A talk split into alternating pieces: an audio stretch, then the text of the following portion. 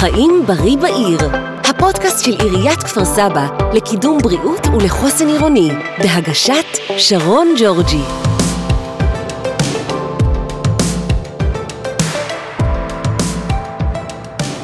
שמחה שהצטרפתם אלינו לפודקאסט חיים בריא בעיר של עיריית כפר סבא, לקידום אורח חיים בריא ולחוסן עירוני. היום נעסוק בהפרעת קשב אצל מבוגרים.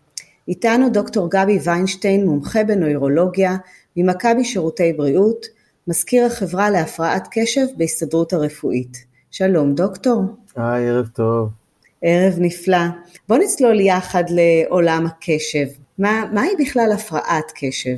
אוקיי, okay, אז הפרעת קשב בעצם מצב שבו קיימים תסמינים שאנחנו מחלקים לשתי קבוצות עיקריות, תסמינים של קשב ותסמינים של היפראקטיביות, שנבחרו להיות הקריטריונים הנבחרים של ההפרעה הזאת, של המצב הזה, שבעצם הוא מצב התפתחותי, אבל מקודד גנטית כבר מגיל צעיר, בעצם ומופיע כבר בגיל צעיר, ואותם תסמינים שמוכרים לנו כהפרעת קשב, מפריעים לאורך חיי הילד המבוגר במצבים שונים.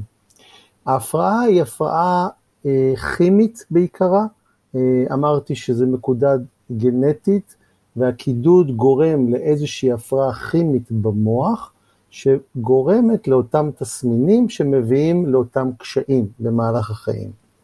אה, ההפרעה נקראת הפרעה מכיוון שאצל רוב האנשים שמאובחנים כהפרעת קשב, התסמינים האלו הם תסמינים שמביאים למצוקה, מביאים לקושי תפקודי אה, במהלך חייהם אה, כילדים, במהלך חייהם כבוגרים, אבל יש אנשים שנמצאים ככה על הגבול של ההפרעה ואנחנו אה, אנחנו בעצם יודעים שהם סובלים מהתסמינים אבל לא ממש סובלים מההפרעה. אבל בסופו של דבר כשאנחנו אומרים הפרעה אנחנו מתכוונים למצב של איזושהי מצוקה, איזשהו קושי שמקשה על החיים וגורם לאיזשהו מחסום בהתקדמות. אז באמת מה ההבדל בין מי שמרגיש שהוא ככה קצת יותר היפר ויותר קשה לו להתרכז ולהקשיב לבין באמת החלק של ההפרעה?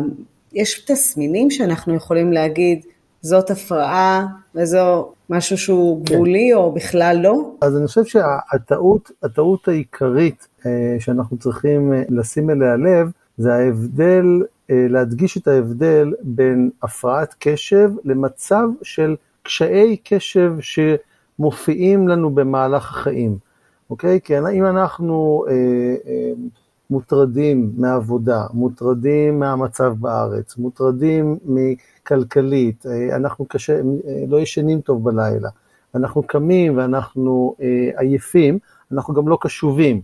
והחוסר קשב הזה שיש לנו בגלל הדברים שעוברים עלינו בחיים, בהחלט יכול להיות דומה למה שאנחנו מכירים מהפרעת קשב, אבל ההבדל הגדול בין הקשיי קשב האלה להפרעת קשב, זה בדיוק העניין הזה שהפרעת קשב היא אה, מצב שהוא תורשתי, גנטי, מתחיל מילדות ומקודד בעצם אה, אה, גנטית ועם הפרעה כימית ברורה לנו, אוקיי? אנחנו יודעים שזה מתחיל בילדות, מפריע לאורך חיי אה, השנים של הילדות, ויכול גם להתקדם לחיים הבוגרים.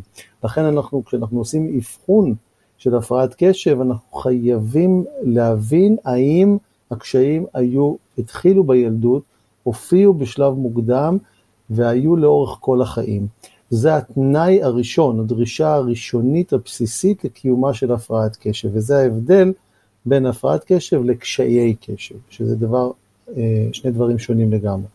אז מי בעצם מאבחן הפרעת קשב ומה התסמינים? אוקיי, okay, אז התסמינים העיקריים, כמו שהתחלתי ואמרתי, מחולקים לשתי קבוצות עיקריות אה, של תסמינים אה, של קשב פרופר, שתכף אני אפרט אותם, ושל היפראקטיביות אימפולסיביות.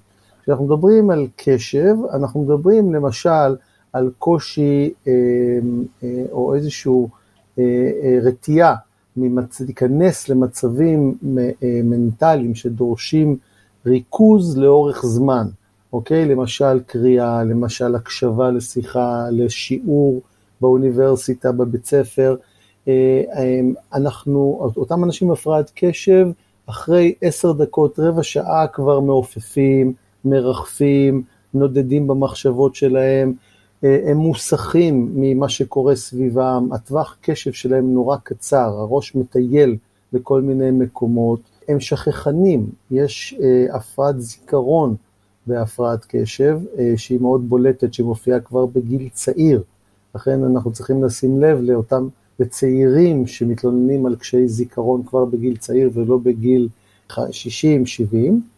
בנוסף, לתסמינים נוספים של קשב יכולים להיות בגלל הריחוף, בגלל המוסכות, גם עיבוד חפצים למשל. הם מאבדים חפצים, הם לא זוכרים איפה השאירו את החפצים, הם, הם לא שמים לב לפרטים קטנים. הם, אה, יש להם קושי עם סדר וארגון והתנהלות, הם צריכים רשימה לכל דבר כדי לסדר, הם לא יכולים לבד לזכור לעשות דברים.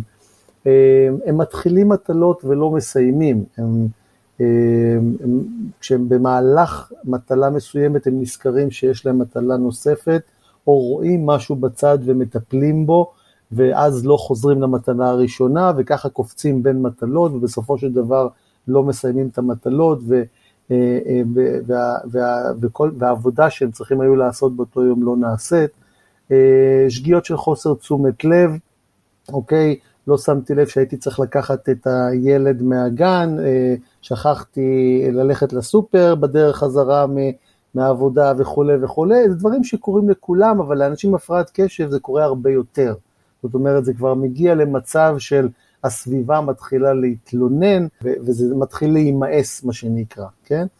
עכשיו, אלה התסמינים כן. של הקשב. אם אנחנו מדברים על היפראקטיביות אימפולסיביות, שגם ניתן למצוא באחוז לא קטן של מבוגרים, אה, למרות שזה לא העיקר, כי בבגרות התסמינים האלה של היפראקטיביות ואימפולסיביות הולכים ומתמתנים דווקא בהשוואה לילדות. אוקיי? אז אנחנו okay. אוקיי. מדברים על תזזיתיות, על uh, כל הזמן זזים בישיבה או בעמידה כשהם צריכים לדבר בטלפון, אז הם צריך, צריכים לעשות את זה בהליכה בחדר. Uh, קמים מהכיסא כשהם מצופים לשבת להישאר בשקט, אם זה בהרצאה, אם זה בהצגה, אם זה בתיאטרון, יש להם קוצים בטוסי כל הזמן, כן? כילדים הם מתוארים כשפן של אנרג'ייזר, שהם כל הזמן בתנועה, כן. בתנועה מתמדת, כן? אצל המבוגרים, יש לי אחד שוב, כזה הולך... בבית. כן, זה הולך ומתמתן עם הזמן, זה הרבה יותר בולט אצל ילדים. אה, חלק מההיפראקטיביות זה גם עניין של סיכונים, הם אוהבים סיכונים. לפעמים זה מעשי קונדס, כן, אצל ילדים, אבל אחר כך בגיל מבוגר יותר זה מעשים עברייניים, זה התמכרויות, השכיחות יותר גבוהה למצבים כאלה בגיל המבוגר. הם דברנים, הם לא מפסיקים לדבר, הם מדברים דיבור מהיר, הם מדברים דיבור אסוציאטיבי, הם קופצים מדבר לדבר, הם קופצים ממשפט למשפט, דברים שיכולים מאוד להפריע לסביבה שלהם. הם גם רועשים רעשי רקע לפעמים, הם מזמזמים, שורקים, מתופפים, חייבים לעשות כל הזמן משהו מהידיים. עוד דבר אה, שכיח זה אה, קושי לחכות בסבלנות בתור, הם כאלה שהם לא יכולים לחכות בתור, הם חייבים ללכת קדימה, הם חייבים לעקוף את התור, הם גם קוטעים אנשים באמצע משפט לפעמים, אה, אה, לפני שהם אה, עונים על השאלה, האנשים סביבם, והרבה פעמים הם גם מתגרים, הם מציקים ל, לילדים סביבם, לאנשים סביבם, הם נוטים להציק. עכשיו, התסמינים האחרונים האלה הם תסמינים של, כמו שאמרתי, היפראקטיביות, אימפולסיביות, שבמבוגרים אנחנו רואים אותם פחות ופחות, אבל כן יש וצריך לחפש אותם במבוגרים, ואנחנו נמצא אותם בעיקר בראש שלהם. אנחנו פחות נראה אותם פיזית, כמו שרואים אצל ילדים, כי זה בולט מאוד החוצה, ולכן גם הם מאובחנים יותר עם היפראקטיבית בגיל הזה, ו, אה, ולכן, ואצל המבוגרים זה יותר משהו פנימי, הם כבר לא כל כך אה, אה, פיזית זזים, אבל יש להם את המחשבות האלה שרצות בראש, יש להם כל הזמן מחשבות ומה הם צריכים לעשות, וזה מאוד מאוד מפריע להם, זה מתיש אותם, את האנשים האלה המבוגרים. עכשיו, עוד דבר שצריך לשים לב, זאת נקודה חשובה, העניין של ההבדל בין בנים לבנות. אוקיי? אנחנו אולי נדבר על זה, אבל כרגע רציתי להכניס את העניין הזה. אה, ההבדל, כי בילדות יש הרבה יותר בנים שמאובחנים עם הפרעת קשב מאשר בנות, בגלל העניין של ההיפראקטיביות. המרכיב ההיפראקטיבי מאוד בולט, ולכן הם גם מאובחנים יותר מבנות, ובנות בעצם מגיעות יותר לאבחון בעשור השלישי לחיים, כן? בגילאי ה-20 פלוס, כשהן מרגישות שהן כבר מוצפות עם קוש, כל הקושי שלהן, של הקשב, ואז השכיחות משתווה בין בנים ובנות.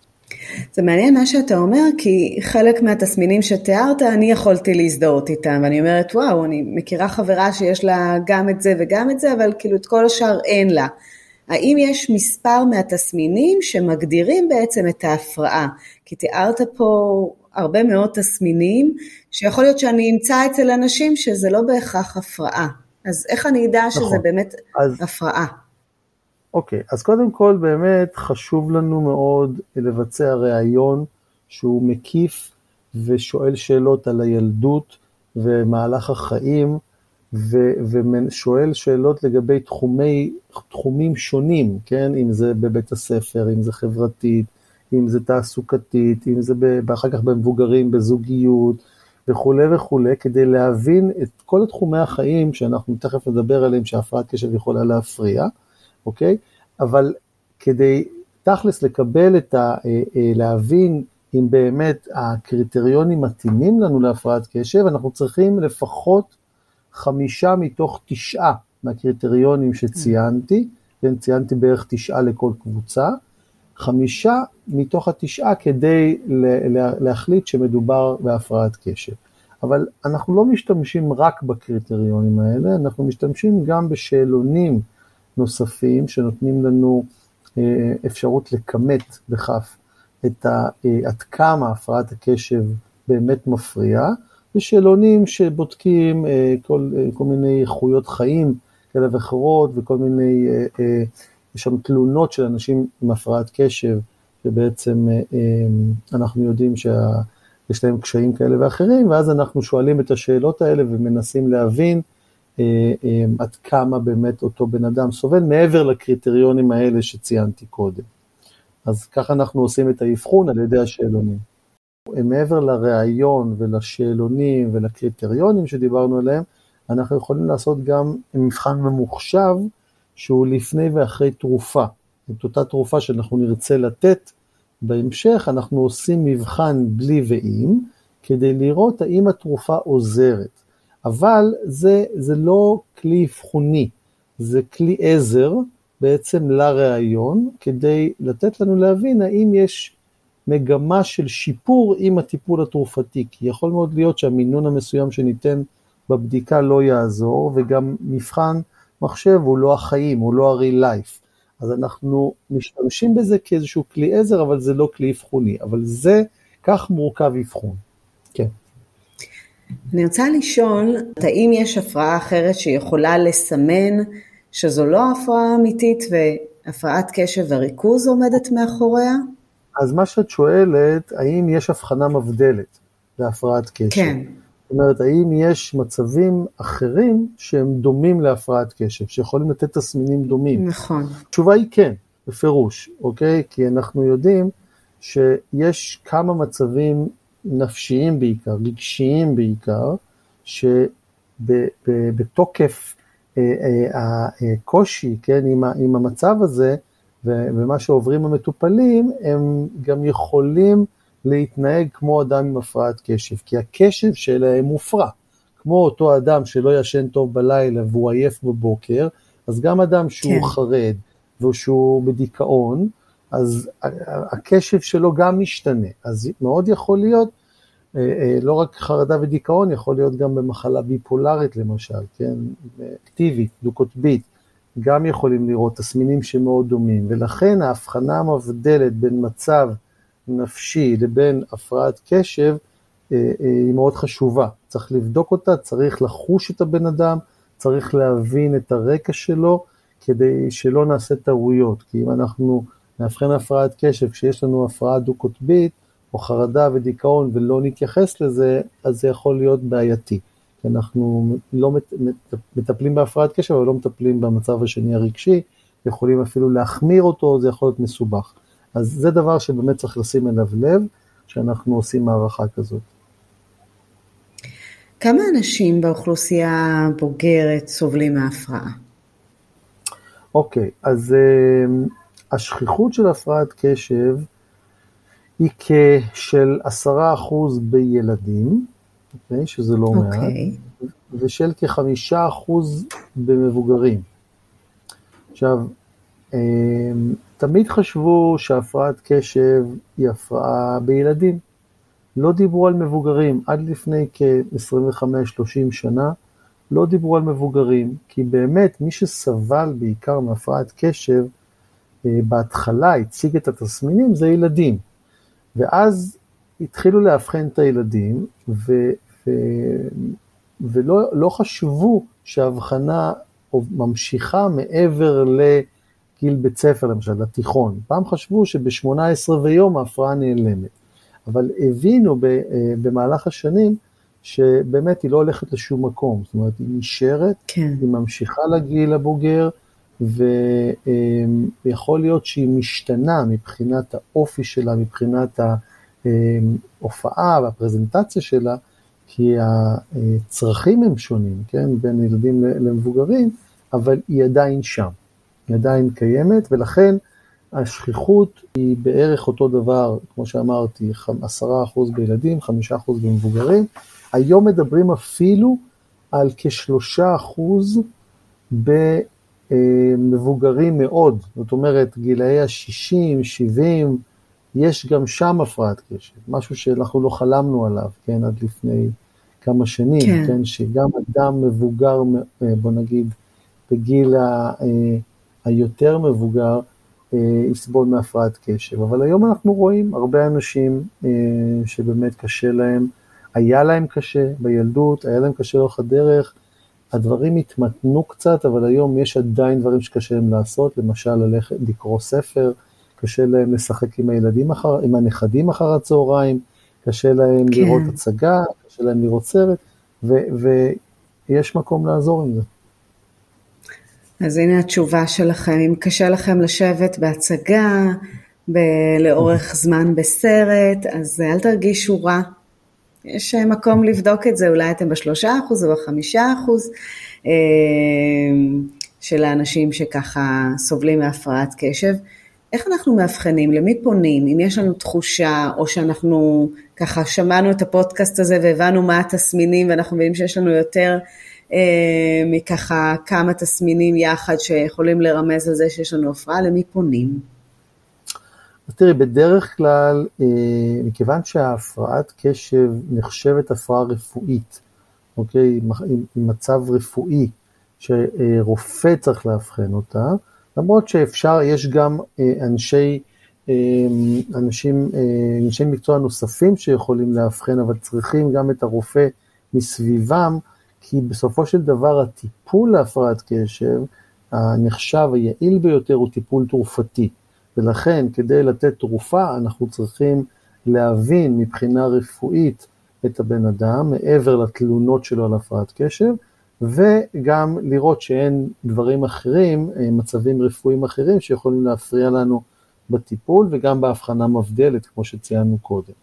אז צריך, בדרך כלל אפשר לפנות קודם כל לרופא המשפחה, כדי לספר לו, okay. אוקיי. כן, על התחושות, על התלונות.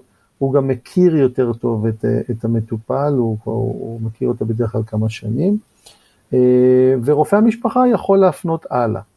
אם לא רופא המשפחה ורוצים לדלג, אה, ויש כאלה שעושים את זה, אז מי שמטפל בדרך כלל בהפרעת קשב זה רופא נוירולוג או רופא פסיכיאטר, או בילדים, שיש גם נוירולוג וגם פסיכיאטר בילדים, ויש אה, גם את רופא התפתחות הילד בילדים, אבל אם אנחנו מדברים במבוגרים, אנחנו מדברים על נוירולוג מבוגרים או פסיכיאטר מבוגרים שבדרך כלל עוסקים. עכשיו, לא כל נוירולוג ולא כל פסיכיאטר מתעסק בהפרעת קשב, זה מין תת-התמחות כזאת, כן? ולכן צריך להבין שאותו נוירולוג שניגשים אליו, הוא באמת מתעסק בהפרעת קשב, הוא מבין בהפרעת קשב. אז, אה, ואז כשמגיעים לאותו איש מקצוע, אז הוא אמור לעשות את מה שתיארתי קודם, את הראיון, את השיחה אה, שבעצם שואלת שאלות על הרקע, על הילדות, על מהלך החיים, על היום, מהם התסמינים היום, מהם הדברים שמפריעים היום, אוקיי? לראות שהתסמינים האלו הם לפחות בשתי מסגרות, אם זה לימודית, מקצועית, חברתית, זוגיות אה, וכולי, אה, ולראות שזה, שאין לנו, כמו שאמרתי, שום דבר אחר ברקע, אה, ואז לעשות גם את השאלונים כדי לחזק ולכמת את המבחן הממוחשב, ואז אנחנו מקבלים את התוצאות של כל מה שעשינו, ועדיין זה לא אבחון של 100%, אוקיי? צריך להגיד את זה. הפרעת קשב זה אבחון של סבירות, אנחנו שומעים את התלונות, אנחנו מבינים לאותו אדם עם עד כמה קשה לו, אנחנו מנסים למקד אותו, למקם אותו בסקאלה, כן, של הקושי, כן. ואז אנחנו מחליטים אם אנחנו רוצים לתת לו טיפול, כי בכל זאת הטיפול תרופתי הוא טיפול שמשפיע על המוח, הוא טיפול שיכול להשפיע, לעשות תופעות כאלה ואחרות, ותכף נדבר על זה, אבל לכן חשוב לנו מאוד לא לרוץ מיד לטיפול, אלא להבין שאנחנו באמת צריכים, אותו הבן אדם שעומד מולנו באמת זקוק אה, לטיפול, כי הוא, הוא צריך עזרה, כי אם לא, קשה לו לעבור את המשוכה. זה מה שחשוב להבין. אז בואו באמת נדבר על דרכי הטיפול. כי דיברנו, ככה זרקת המון לחלל האוויר את התרופות. ולא יודעת, אני לא יודעת אם כולם אה, היו שמחים אה, ככה להתחיל ולקחת תרופות בחיים שלהם, אבל הדבר המרכזי זה תרופה, או שאפשר גם לטפל בקשב וריכוז בהפרעה בדרך אחרת? אוקיי, okay. אז הטיפול להפרעת קשב, כמו שאמרתי קודם, היעיל ביותר מבחינת מה בספרות, מה שאנחנו יודעים מהספרות הרפואית, זה, זה טיפול תרופתי. אבל אפשר לשלב עם הטיפול התרופתי גם טיפול התנהגותי. כאשר הטיפול ההתנהגותי הוא טיפול שאמור אה, מעין לעטוף את, ה, את אותו אדם עם הפרעת קשב ולעזור לו להתנהל יותר טוב בעולם ש, שהוא, שהוא סובל ממנו, אוקיי? באותם תסמינים שהוא סובל מהם, והוא בעצם עוזר לאותו אדם לצאת מאותה תבנית התנהגותית שהוא מכיר, שהיא טבויה בו כבר מאז שהוא ילד, אוקיי? והוא מתנהל בה, לנסות לפרוץ אותה קצת ולעשות אחרת. ולעשות אחרת כדי שיהיה לו יותר טוב, כדי שיהיה לו יותר קל. כן. וזה הבסיס לטיפול ההתנהגותי. ויש כמה סוגים של טיפולים התנהגותיים שאפשר לעשות, אבל זה לא מחליף את הטיפול התרופתי, אוקיי? כי הטיפול התרופתי בעצם עושה את העבודה, הוא מעלה את הרמה של דופמין במוח באזור מסוים שאחראי על התכנון ועל הפיקוח ועל הבקרה על כל התפקודים הניהוליים, מה שנקרא, שהזכרתי אותם קודם, ו, ובעצם מאפשר לאותו בן אדם להיות מפוקס לאורך 4 שעות, 6 שעות, 8 שעות, 10 שעות, 12 שעות. כן. עכשיו, צריך לתפור את הטיפול לאותו מטופל, אוקיי? הטיפול צריך להיות תרופתי והתנהגותי ביחד. עכשיו, אני מבין את האנשים שחוששים, אה, אבל אני גם רוצה להרגיע את אותם אנשים שאף אחד לא, אה, לא יחייב אותם לקחת את הטיפול אם הם לא ירגישו איתו טוב, אוקיי? זאת אומרת, כשמתחילים טיפול, יכולות להיות תופעות לוואי בהתחלה, לא תמיד, אוקיי? אבל לפעמים זה קורה, כי הגוף מסתגל, לוקח לו זמן להסתגל לכדור. אבל אחרי כמה ימים בודדים, התופעות לוואי אמורות לחלוף. ואם הן לא חולפות, פשוט מפסיקים את הטיפול והתופעות חולפות.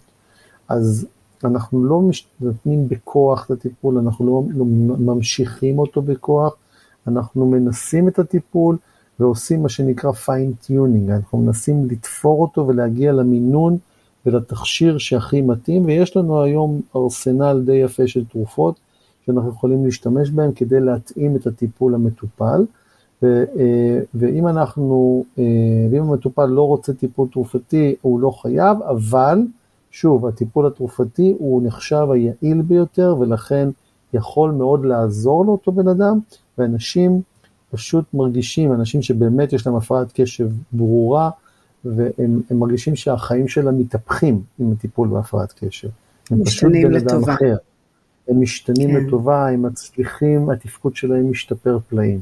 אז, אמ, אז יש דברים טובים, יש דברים פחות טובים, אבל צריך, כמו כל דבר בחיים, לנסות להגיע ל, ל, לקו הנוח ביותר והיעיל ביותר, ולחשוב אה, ולא לעשות נזק. בסוף זה איכות החיים שלנו, ואם ברור. זה באמת משהו ש... לא מאפשר לנו לחיות, אה, לא לנהל זוגיות כמו שצריך, ובעבודה לא לתפקד, ובלימודים אה, לא ככה לקלוט את החומר ולהתקדם. נכון. אז אה, חבל. נכון. נכון. ואם נכון. אפשר לשפר את זה, אז למה לא? לנסות. נכון. אין מה להפסיד. לפחות נכון. לנסות ולבדוק שאם זו באמת הפרעה ואפשר לשפר, אז גם כדורים וגם טיפול התנהגותי, שווה לנסות.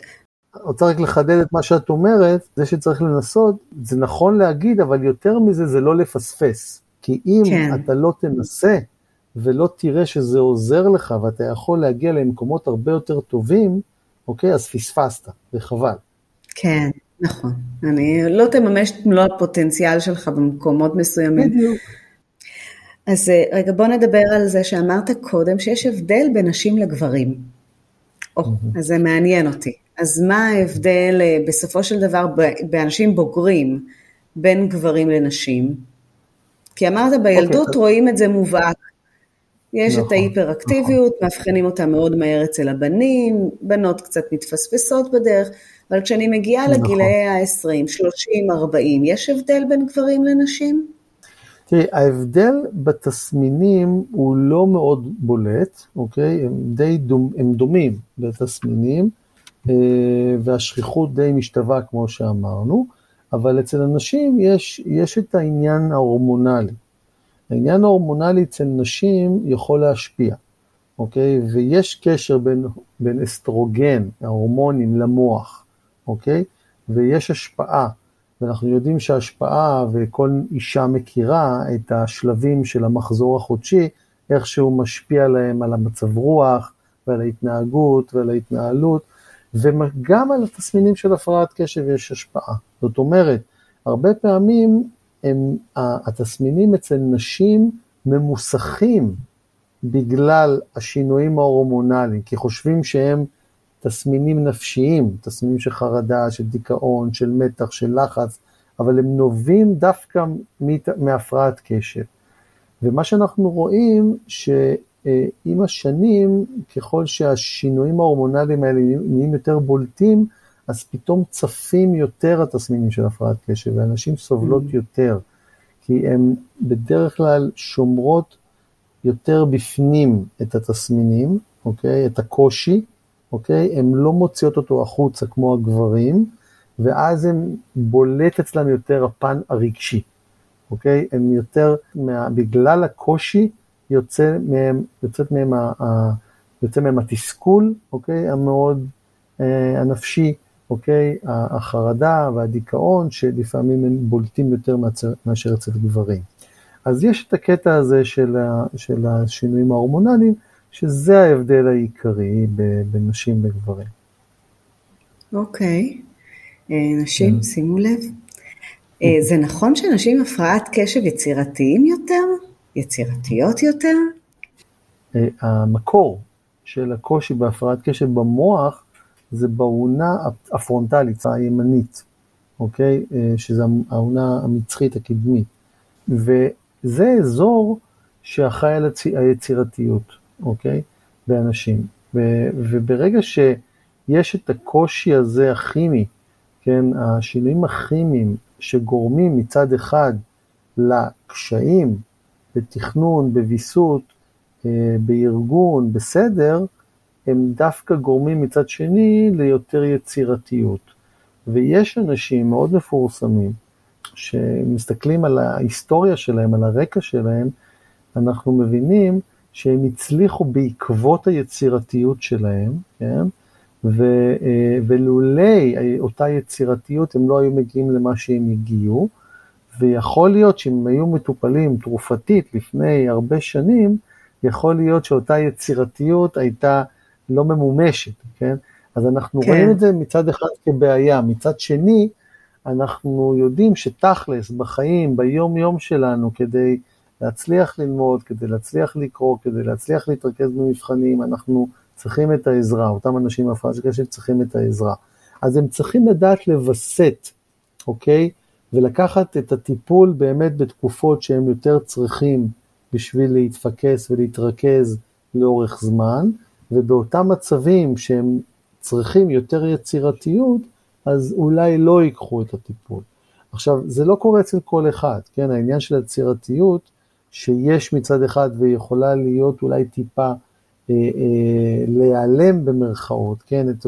אצל אותו אדם שלוקח את הטיפול, שוב, זה לא קורה אצל כולם, זה משתנה, כן, אה, בין האנשים, אבל כן יש איזשהו אה, בסיס לעניין הזה, כן? שהם יותר יצירתיים, הם יותר אנשים שעוסקים בפרסום, עוסקים בציד, בזמנו היה, היה כאילו התיאור של הציידים שהם יותר מוכשרים, הם יותר עם הפרעת קשב כדי להצליח לצוד יותר, אה, אנשי כן. צבא, יודעים שהיו יותר אנשי צבא עם הפרעת קשב בגלל שהם צריכים, וזה אני אגיד, אדגיש פה, אולי לא אמרתי בהתחלה, הבסיס של הפרעת קשב זה שכל העולם מלא בגירויים וכולם מעניינים אותנו. אוקיי? אנחנו כל הזמן מחפשים את הגירויים מסביב, וקשה לנו להתמקד בגירוי אחד, אוקיי? ו, ועם אותם אנשים שיש להם את זה והם הם, הם חיים עם הפרעת קשב, הם דווקא יכולים להשתמש באותה תכונה גם למצבים שבהם הם מתמודדים ביום-יום, אוקיי? אם זה למשל אנשי טלוויזיה שצריכים להיות עם מיליון אוזניות באוזניים, לעשות הרבה דברים ביחד, ויש לי הרבה אנשי תקשורת אה, שאני מטפל בהם, או אנשי, שוב, צבא, פרסום וכולי וכולי. אז כן, יש, יש אה, אנשים שמצליחים לתעל את עצמם למקומות שבהם הם יכולים יותר להשתמש בהפרעת הקשב שלהם, שקוראים לזה הפרעה, שוב, אבל במקרה הזה זה דווקא יכול להיות להם יתרון. אז טוב, זה מדהים שגם מהפרעה אפשר ככה לקבל יתרונות, אה, בטח בעולם המשתנה והתזזיתי הזה, שיכול להיות נכון. שדווקא הפרעת קשב יכולה לשמש להם. אה, נכון. ולראות באמת מתי ככה להיעזר בכלים שצריכים אה, כדי לאזן את עצמנו, אם זה תרופות, אם זה טיפול התנהגותי, אם זה גם וגם, ומתי לאפשר לנו את הרגעים של היצירה, או או באמת לבחור במקצוע שאנחנו נוכל אה, להתבלט בו ולהיות טובים בו ומתאים לפרופיל של הבן אדם התזזיתי יותר וכזה שיכול אה, לקלוט אה, הרבה דברים בו זמנית אה, ושזה שם נמצא כיתרון. אה, אז מסר שלך דוקטור לאנשים ולנשים ולגברים שמאזינים לנו, אה, הבוגרים שככה חושבים שאולי הם בחמישה אחוז שסובלים מהפרעת קשב. אז אני חושב שבאמת הדבר החשוב ביותר שקרה ב-20 שנה האחרונות, מאז שאני מתעסק בהפרעה אה, במבוגרים, אה, זה שחלה עלייה מאוד משמעותית במודעות של הפרעת קשב בגיל המבוגר, אוקיי? ב- לא בילדים, לא רק בילדים.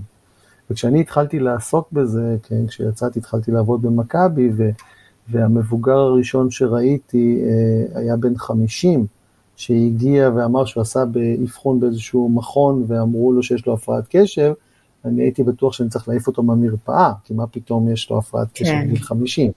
אבל כשהתחלתי יותר ללמוד על זה ולהבין, הבנתי שאני צריך להפסיק לשלוח את המבוגרים לנוירולוג ילדים ולהתחיל להתעסק עם זה.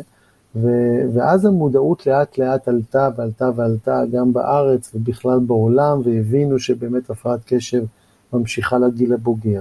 ולכן, ברגע שיש מודעות, ויש יותר מודעות לאחרונה, אנשים יותר אה, שומעים פודקאסטים, שומעים, קוראים על הנושא, אה, תקשורת וכולי, אז הם יותר ויותר מזדהים עם התסמינים. וברגע שאתה מזדהה עם התסמינים, אתה מבין שיש מקום שאתה אולי כן יכול לגשת ולשנות משהו שמפריע לך, אוקיי? והמסר שלי אליהם, אם אתם מבינים שזה נמצא שם, ואם אתם חושבים שכן יש מקום שאתם רוצים לשנות והתסמינים האלה רובם נמצאים, אז אל תפספסו, כי חבל. כי ככל שהזמן עובר, אז אתם תשיגו פחות, אוקיי, אם לא טופלו כמו שצריך. ולכן המסר הוא, אה, שימו לב, תהיו מודעים, ואל תפספסו ותיגשו לבדוק. אוקיי, אז אני חושבת שככה לא נשאיר את זה, קודם כל זה שהם נחשפים לפודקאסט הזה ולעוד ידע ויכולים גם להיכנס ככה לאתר של אה, שירותי בריאות אה, מכבי וללמוד יותר על הנושא, אה, ללכת ולבדוק את עצמם ולקבל את הטיפול שמתאים כדי שבאמת בסוף זה איכות החיים שלהם. אז אני רוצה להגיד לך דוקטור, תודה רבה על התשובות המקיפות. אני רוצה להגיד למכבי שירותי בריאות מרחב שרון, תודה רבה על השיתוף פעולה בפודקאסט הזה, ואנחנו נאחל לכולם שבאמת אה, יהיו רק בריאים וישמרו על הבריאות שלהם. בריאות שלמה, כולנו. אמן ואמן. תודה.